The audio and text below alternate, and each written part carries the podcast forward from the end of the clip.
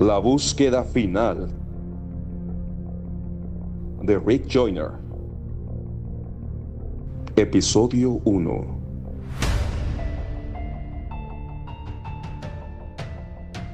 El ejército demoníaco era tan grande que se extendía tan lejos como podía ver.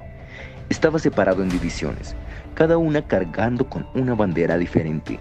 Las divisiones más cercanas marchaban bajo la bandera del orgullo, la justicia propia, la respetabilidad, la ambición egocéntrica, el juicio injusto y los celos. Existían muchas de estas divisiones malvadas más allá del alcance de mi visión, pero aquellas en la vanguardia de esta terrible oeste del infierno parecían ser las más poderosas. El líder del ejército era el mismo acusador de los hermanos.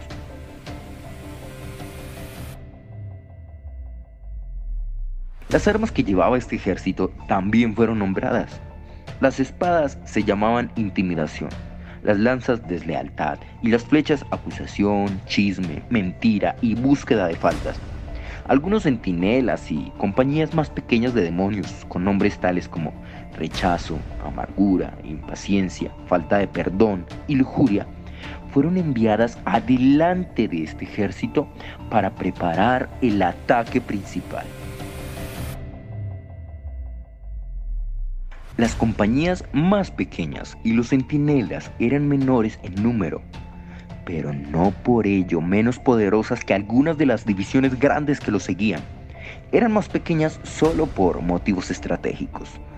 Así como Juan el Bautista era un hombre solo, pero le fue dada una unción extraordinaria para bautizar a multitudes y prepararlas para el Señor, a estas compañías demoníacas se les dio un poder malévolo extraordinario para bautizar a las masas. Un solo demonio de amargura hubiera podido cultivar su veneno en multitudes de personas e incluso razas o culturas enteras. Un demonio de lujuria podría pegarse a un solo actor, película o incluso publicidad y enviar lo que parecen ser descargas de basura eléctrica que pegan y desensibilizan a las grandes multitudes.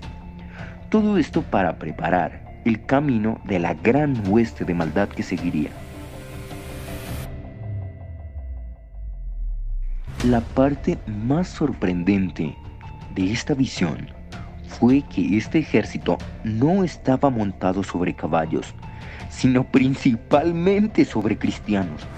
La mayoría de ellos estaban bien vestidos, eran respetables y tenían la apariencia de ser refinados y educados pero también parecían representar casi todo camino de vida.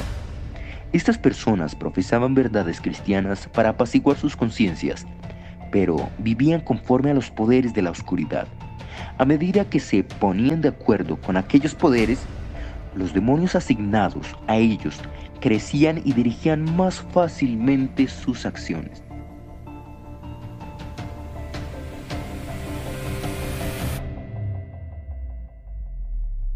Este ejército marchaba específicamente en contra de la iglesia y atacaba a todo aquel que podía.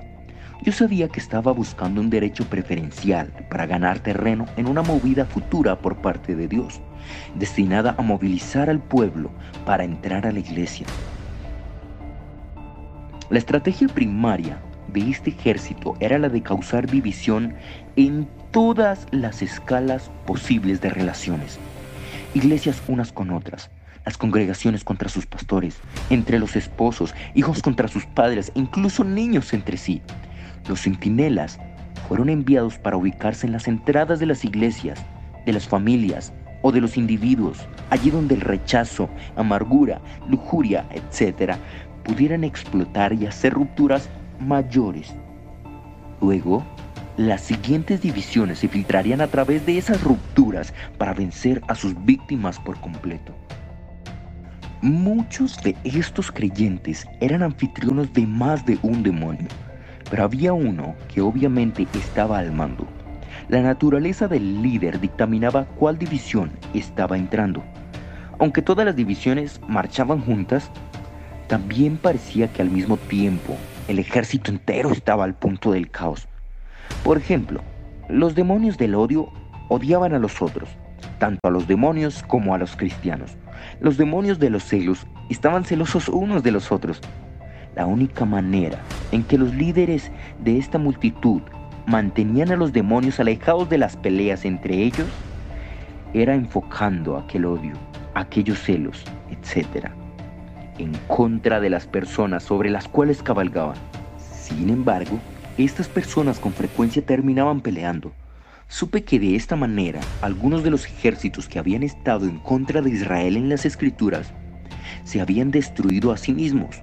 Cuando su propósito en contra de Israel se había frustrado, su ira llegó a ser incontrolable y simplemente comenzaron a pelear unos contra otros. Observé que los demonios estaban montando encima de los cristianos, pero no estaban dentro de ellos, como en el caso de los no cristianos. Era obvio que estos creyentes solo debían dejar de estar de acuerdo con los demonios para poderse liberar de ellos. Por ejemplo, si el cristiano sobre el cual un demonio de celos estaba montado comenzaba a cuestionarlo, éste se debilitaba muy rápidamente. Cuando esto sucedía, el demonio que se estaba debilitando gritaba y el líder de la división dirigía a todos los demonios en torno al cristiano para atacarlo, hasta que la amargura, etcétera, etcétera, se acumulaba en él nuevamente. Si esto no funcionaba, los demonios comenzaban a citar porciones de la escritura y la tergiversaban, de tal manera que se justificara la amargura, las acusaciones, etc. Era claro que el poder de los demonios estaba arraigado casi completamente en el poder de la decepción. Sin embargo, habían engañado a estos cristianos hasta el punto en que los podían usar y hacerlos creer que estaban siendo usados por Dios.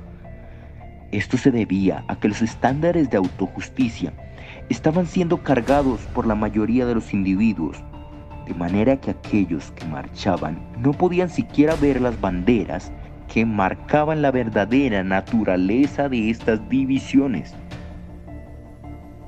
Cuando miré a lo lejos, al fondo de este ejército, vi el séquito del mismo acusador. Comencé a comprender su estrategia y estaba sorprendido de que fuera tan simple. Él sabía que una casa dividida no podía permanecer firme y este ejército representaba un intento de traer tal división a la iglesia que ella podía caer por completo de la gracia. Aparentemente que la única forma en que él podía hacer esto era usando a los cristianos para guerrear en contra de sus propios hermanos. Y este es el motivo por el cual casi todos en las divisiones frontales eran cristianos, o por lo menos profesaban serlo. Cada paso que estos creyentes engañados tomaban en obediencia al acusador fortalecía el poder de éste sobre aquellos. Esto hacía que su confianza y la de todos sus comandantes creciera con el progreso del ejército a medida que éste marchaba. Era evidente que el poder de este ejército dependía de que los cristianos estuviesen de acuerdo con los métodos del mal.